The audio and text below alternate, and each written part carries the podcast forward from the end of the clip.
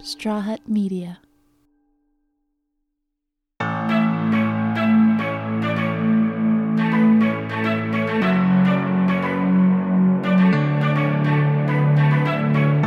Twenty twenty has been a doozy of a year, and this holiday season isn't exactly traditional. So if you're like us, you probably have a lot of free time on your hands this week and through the new year. What are you going to do with all that time off? Here's an idea. Revisit queer tidings of holidays past and watch or rewatch one of the best LGBTQ plus holiday movies ever made Carol. Carol is a film about an aspiring photographer who develops an intimate relationship with an older woman in the 1950s in New York. It premiered in the UK on October 14, 2015. In the year that followed, Carol, which stars Cate Blanchett and Rooney Mara, was nominated for more than three dozen awards, including six Academy Awards, five Golden Globes, nine BAFTA Awards, six Independent Spirit Awards, and nine Critics' Choice Movie Awards. Carol earned the title of Best LGBTQ film of all time by the British Film Institute. Today, we're joined by Carol superfan Allison Tate. She refers to herself and her peers affectionately as Carol addicts. What made Carol such a pivotal and life changing film for so many people? Is a Carol addiction the kind of addiction you have to quit? Is there some kind of support group out there for this? I'm Levi Chambers, and this is Pride.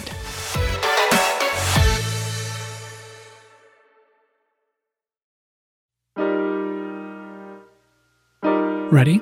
Ready as I'll ever be. Introduce yourself. Hi, my name is Allison. I am a filmmaker and the writer director of Carol's Support Group. What is Carol? Everything. As I like to say, there was a time, there was BC, which was a time before Carol. My life hadn't really quite started then. Carol came along and changed everything. Carol, a film directed by Todd Haynes. I met Todd Haynes. It was incredible. He's, as I like to say, lesbian Jesus. Starring Cate Blanchett. Kate, my queen, forever. And Rooney Mara. I love Rooney in this film so much because I related to her so hard. Carol the film is based on a 1952 romance novel, The Price of Salt, by Patricia Highsmith.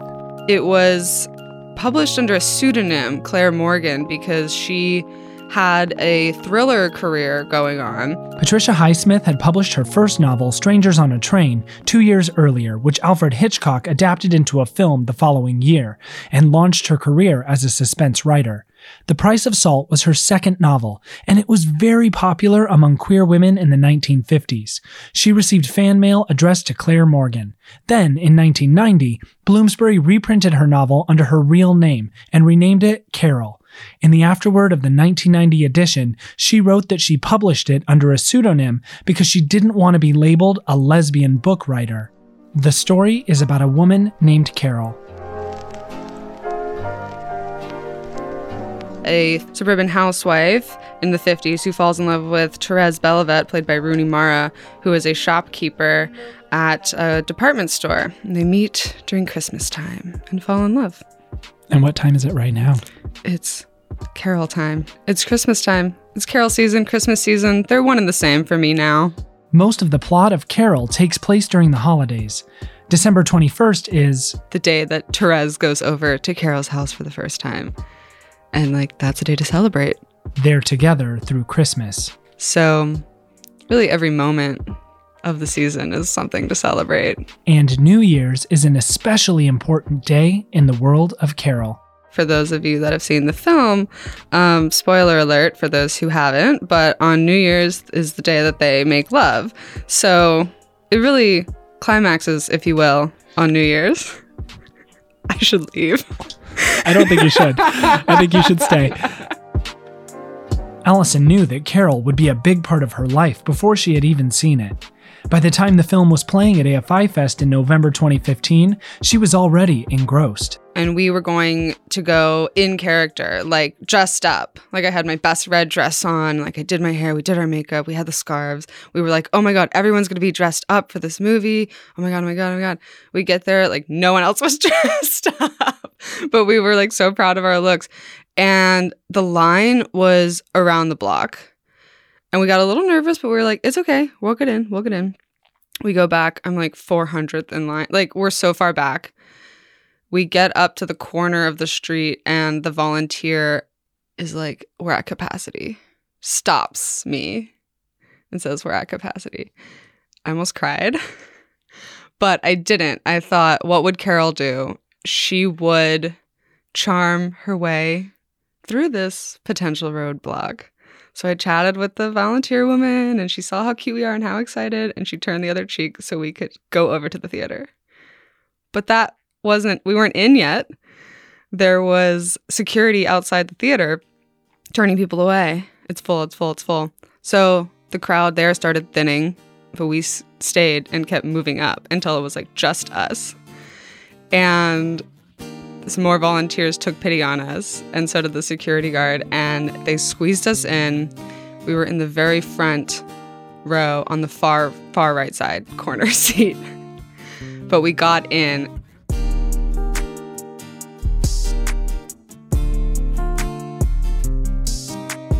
I will never forget how it, f- it made me feel. I'll never forget how I felt seeing that final shot. Because that look she gives felt like a look of unconditional love and just piercing belief in me. And it felt like I could achieve anything I wanted, which is insane sounding. But it hit me like that. And I was just resonating with that through the entire credit sequence. I just had never felt quite an impact like that from a film before. Allison says part of the reason she and other Carol superfans feel such an intense emotional connection to the film is that both main characters are so relatable. On the one hand, I related to Therese and and saw her experience falling in love as a similar to my first experience falling in love. And on the other hand, I relate to Carol because I want to be as powerful and badass and flawless and strong and well, not flawless. I mean, she's human, but you know, flawless like a goddess. And at the same time, like I want a partner like Carol, like Carol seeking Carol type of situation is what I would describe myself. Another contributor to the film's cult status, Allison says, is the A list cast. The portrayal of Carol by two time Academy Award winner Cate Blanchett. It felt like it was doing so much justice and giving so much dignity to queer experiences. Um, and of course, she's phenomenal and incredible and we all want to be her or be with her like the attraction is undeniable and that attraction can have all different forms but she's so compelling as a person and actor and as the character so that was like instant like i'm instantly smitten with this character and need to know everything that happens to her the film's cinematography, costume design, and production design were nominated for numerous awards. The way that it was shot was like anything I had ever seen before, and yet I felt fluent in that language as soon as I saw it. So it was that's really the best way I can describe it, I think, because really the bottom line for this is like, how can you explain why you fall in love? what words can you put on that? I feel like I can describe things around it, but I think the core of that is magic. And that's what I feel when I think about this film. And that's what I feel when I think about people I've fallen in love with. It's like you can't really quite put your finger on it, but you can get close. In popular culture, love stories about queer women often lack nuance and are written from male perspectives. But Carol is different. The subtle looks and the longing gazes and the eye contacts and like the brush of the shoulder behind the piano and everything that's unspoken yet still communicated rings so true i think to the queer female experience experiences because there's not just one. Um but i think that hits i think that's like the veins of the film and and that runs through it and people can see their longing represented.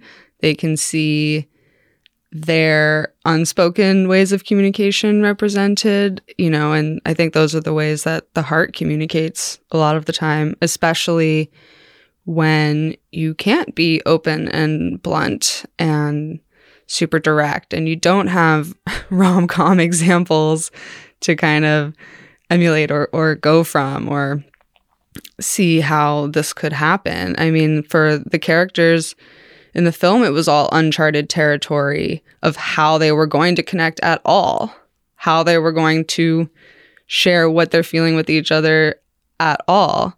They didn't have the vernacular for it whatsoever. And, you know, we're in a different time now, but not necessarily, it's not a universally more liberated time at all.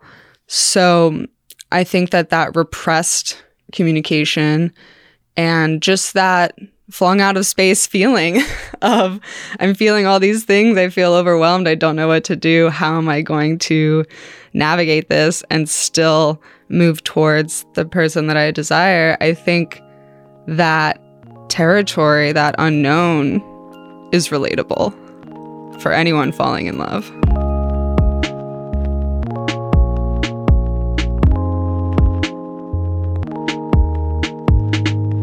Does the Carol fandom have a name? Well, I like to call them Carol addicts because that's the handles, the social media handles for my film. So that's what they are, the Carol addicts. and think I think so. I mean, people can tell me how they like to identify, but I like to think of us as Carol addicts in a loving way. And for the record, disclaimer: I'm not minimizing real addiction here whatsoever. I'm just using the archetype of an AA meeting, support group meeting, to illustrate. When we come back, addiction to Carol.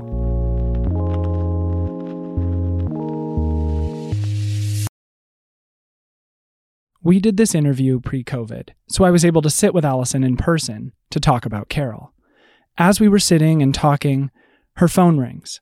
She pops open the pearl clasp of her clutch and pulls out her cell phone to silence it. Seeing Allison hold a modern object like an iPhone is strange against the backdrop of her Carol inspired wardrobe. A strand of pearls around her neck, and green earrings. She's wearing a leopard print coat. The Carol coat that was in the movie is currently at my friend's house. Otherwise, I'd be wearing that. So, full transparency, Allison, after the film came out, because we were still working together at the time, she would come to the office. And there was no, no offense, there was no real reason for it. It wasn't like we were going to watch it or it was like, oh, it's the anniversary of the day it came out. It'd be like, it's a Wednesday.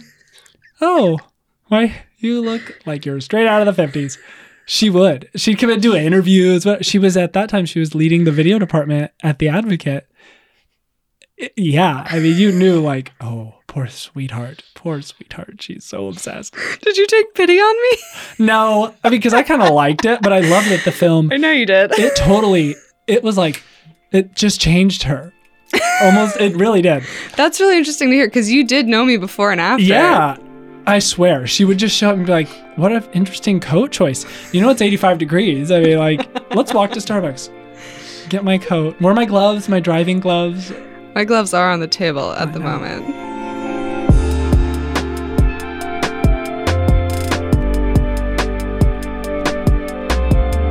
My addiction started when I heard about the movie coming out.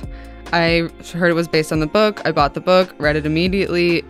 Obsession began. So that was the beginning of the end.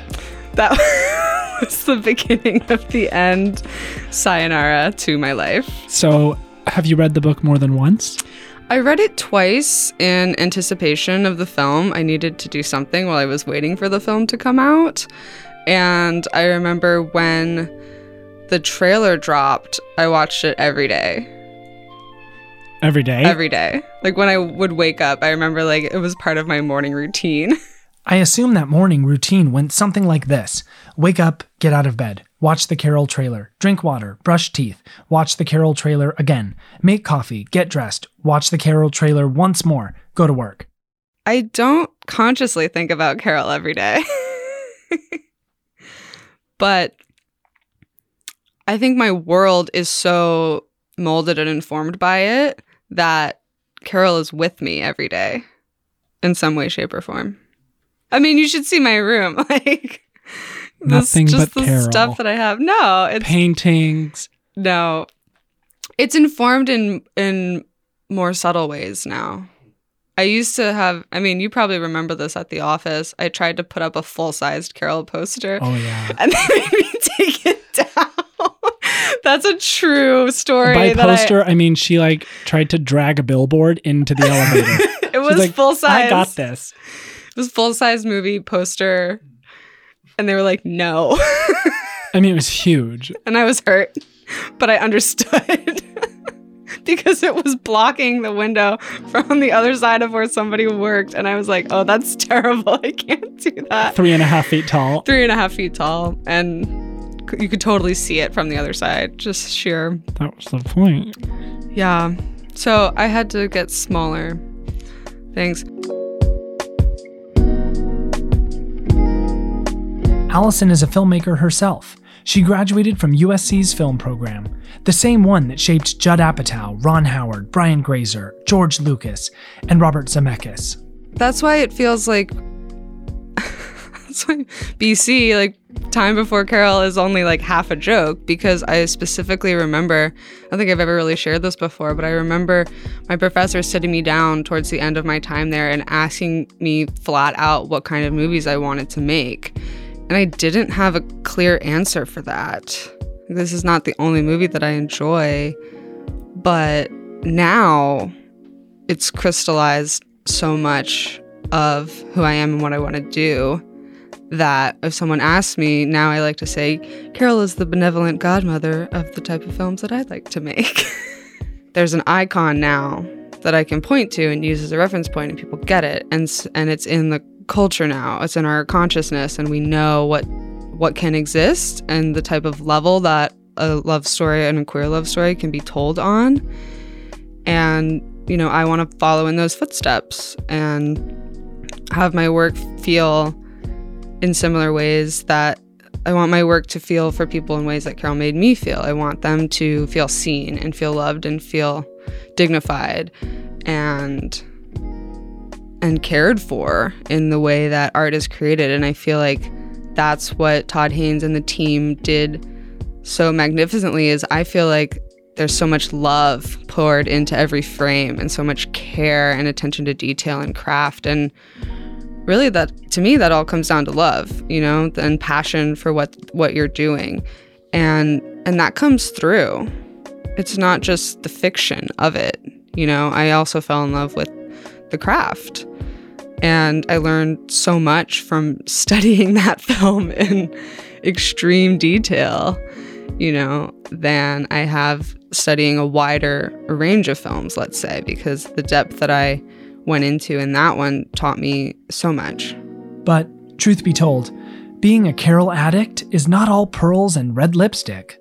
I, I remember a feeling of shame come up when I had seen it so many times and I thought, do I love this too much?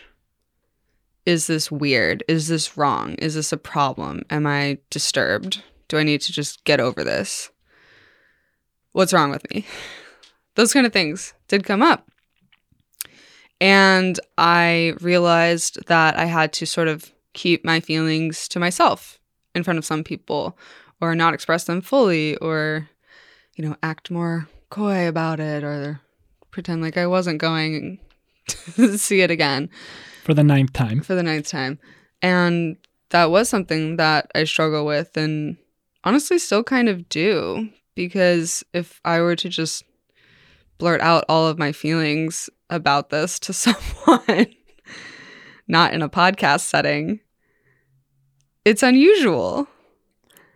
And and the way I overcame that, I think, was through seeing other people share their love on on Tumblr and their fan art and their adoration and it kind of gave me those stepping stones to keep going and to turn that leaf and say no this is awesome this does mean so much to me and why would I suppress that why would I go against my own grain. That's not something Carol would do. So Allison has embraced her Carol addiction. She still watches the film regularly. And every time I watch it again, there's something new that I get out of it. I never really thought, is it holding me back? But I did recognize that it was like this monolith in my field of vision. And it was hard for me to, I just didn't want to focus on other things. I wanted to keep pouring my my thoughts and my explorations into that.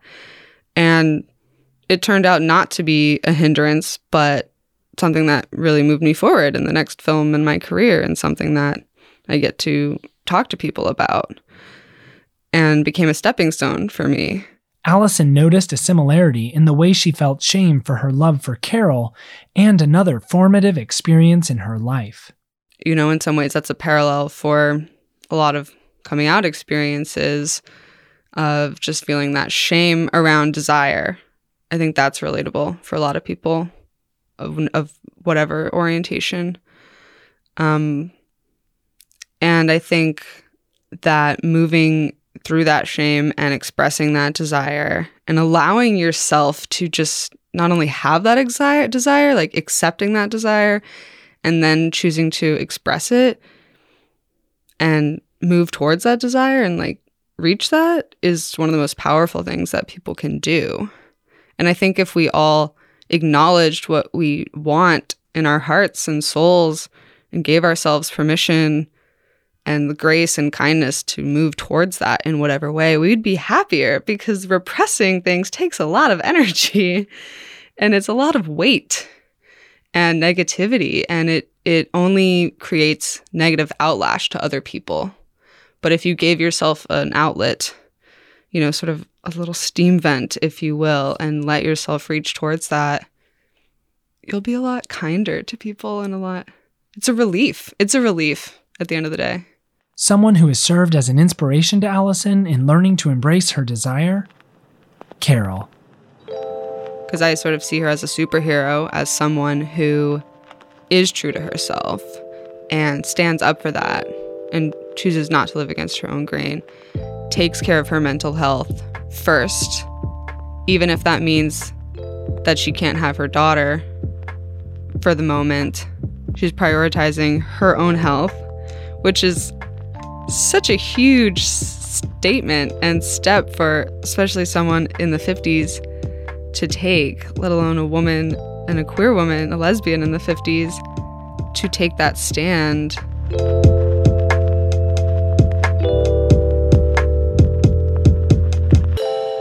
So you see, it's not surprising that Allison would want to experience the magic of Carol over and over and over again. I saw it many more times while it was in theaters. Can you put a number on it? I that? have all my ticket stubs. I think I have nine ticket stubs from when it was there. And I remember this was the point where I realized my love was becoming possibly an addiction or becoming hard to manage. Um, because I I remember I was living with my dad at the time and I like needed to get something done, like groceries or something practical, you know, to keep myself alive. And I remember thinking, okay, but I really want to go to the movie again today. But if I do that, then I won't be able to get this done. And then I'm going to have a problem over here. And I was like, oh my God, what is happening? Is this impacting my life? Like my ability to function in life? And so that kernel was there. Did, wait, did you go see the movie or did you go get the, the, the milk and the eggs I and the think I saw the movie the next day. okay, so you did make that you weren't like, I'll starve, it's fine. no, I didn't starve, but I remember the tension of that moment and being frustrated that I couldn't just go immediately, that I needed to like manage, I don't know, something called my life. I was like, that's not that's not what I want to do right now. I have one thing in mind that I want to do. So I was feeling these things and um, working at Pride Media at the time at the Advocate, and our old coworker Yasmin Villarreal suggested that I do a sketch about people addicted to Carol because I was doing videos for them at the time. And I was like, oh my God, I must. like it was an instant yes that I had to do this. But they were suggesting, oh, just like get some people from the office, like go in a room and like do it real quick. And I was like, no, I must do the film justice. When we come back, Allison creates her own support group.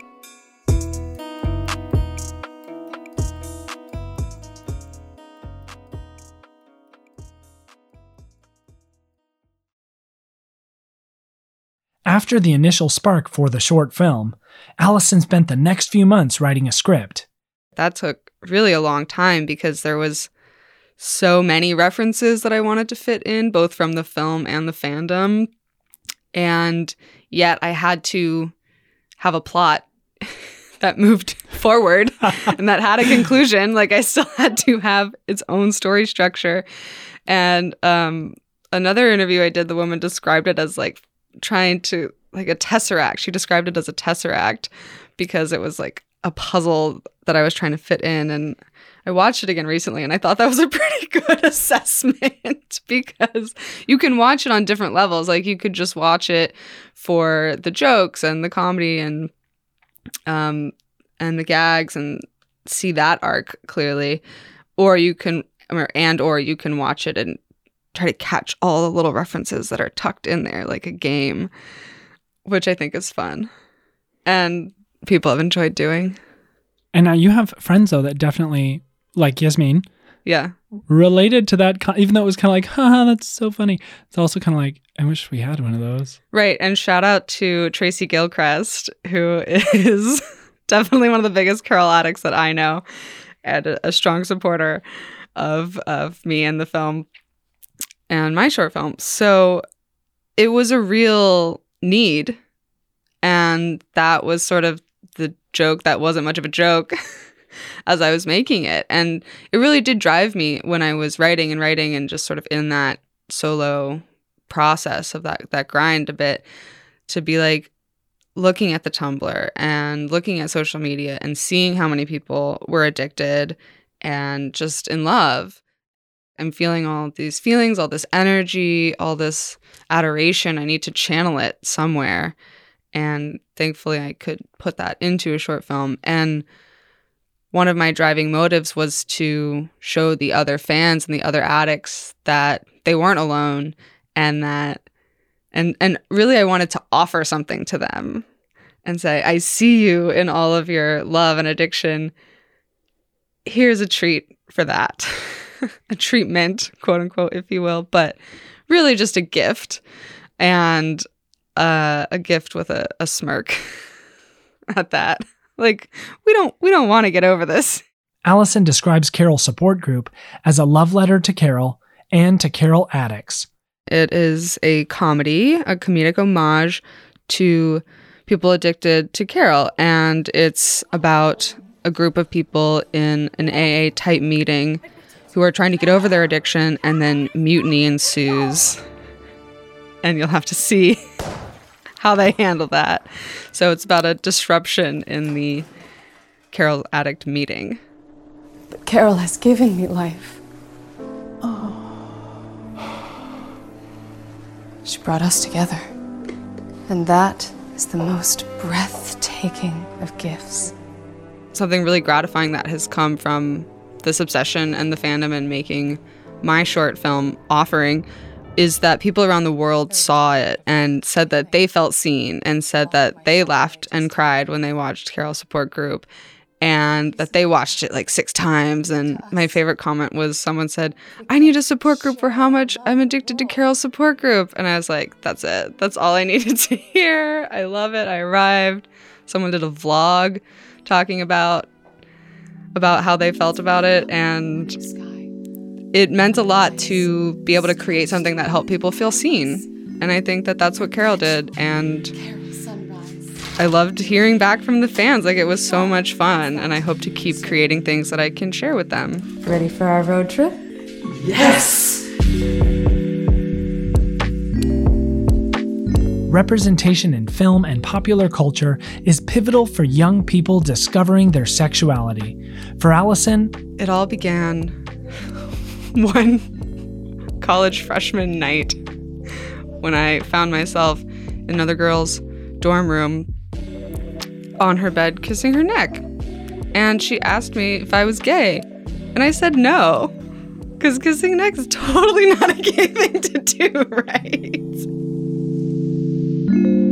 I like choked up in that moment and I was just like, no, no, no, what are you talking about? No, no, no. And I like left. And then it was super awkward for a while, but she was awakened or whatever sexually and knew who she was and was like, well, first she gave me the cold shoulder for like two weeks.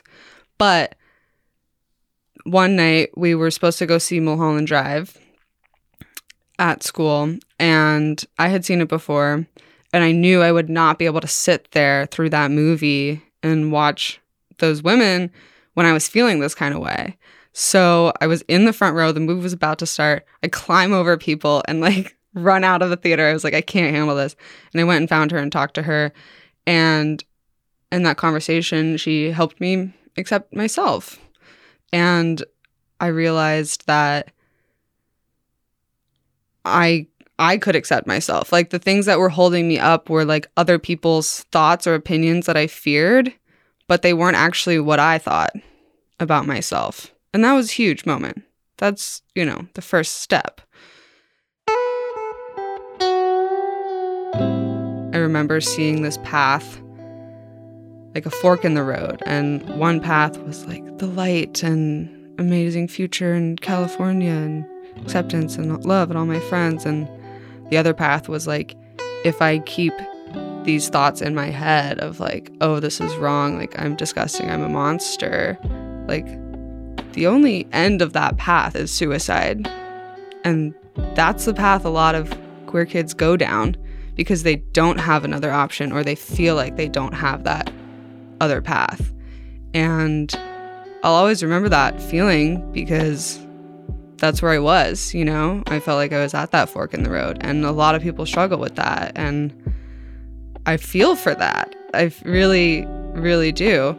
And so I want to share my story and be honest and and also share my love for the people that I love and and the things and the feelings that I love.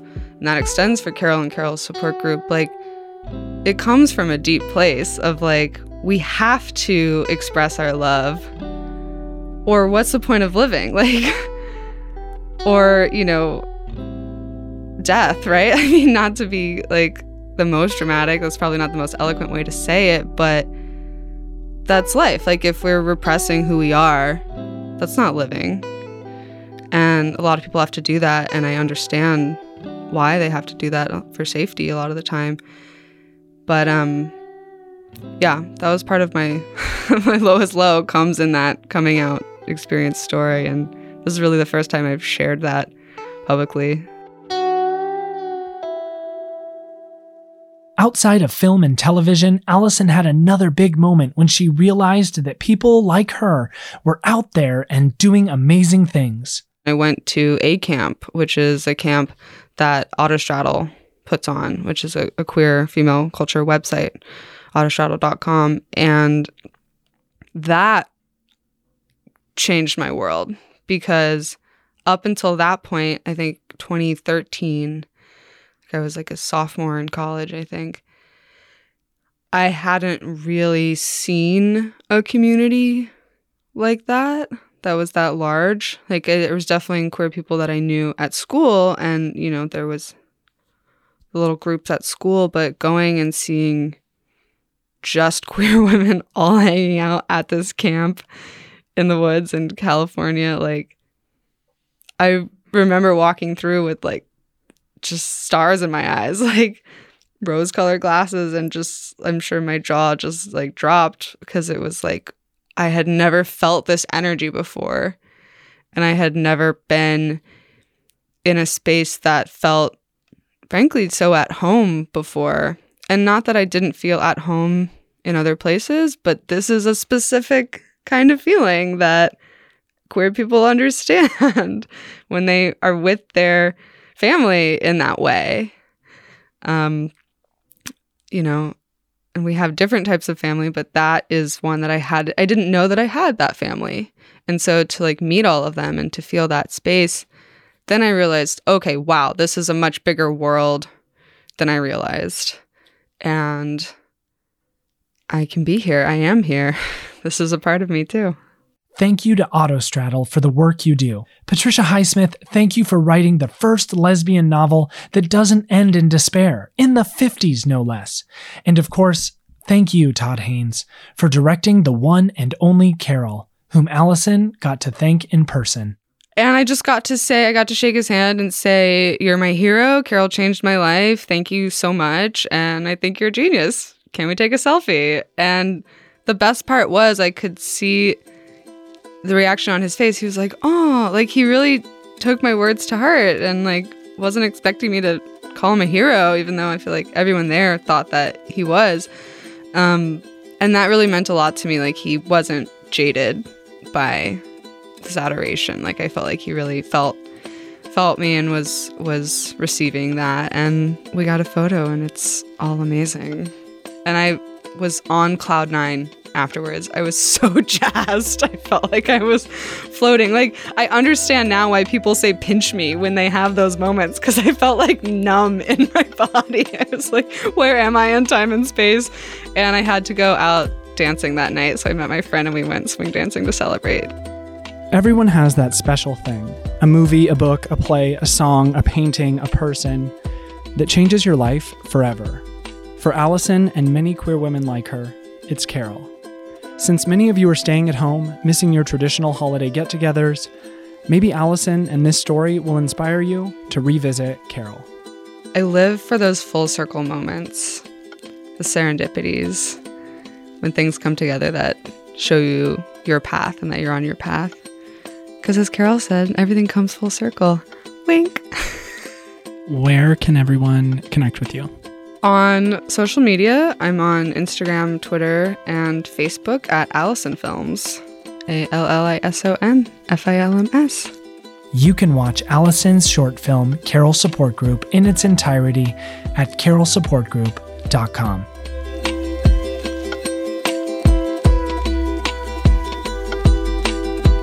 Although 2020 feels like a lost year, it isn't. You made it. We made it.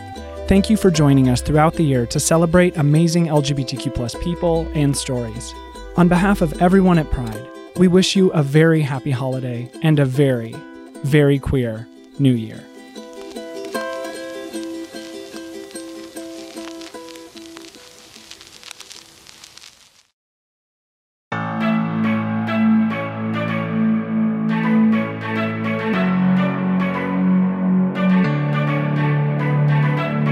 Pride is a production of Straw Hut Media. If you like the show, leave us a rating and a review on Apple Podcasts, Spotify, or wherever you get your favorite podcasts. Share us with your friends, subscribe, and follow us on Instagram, Facebook, and Twitter at Pride.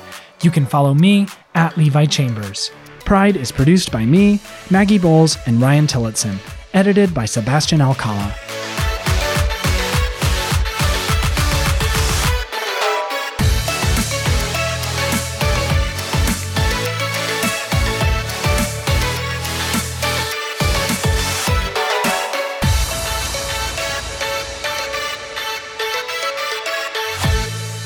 So when Hela and Thor does the to that We crown, all you're live just like for the hair swoop into crown. you destroy that hammer. We just You're like, yes, kill him.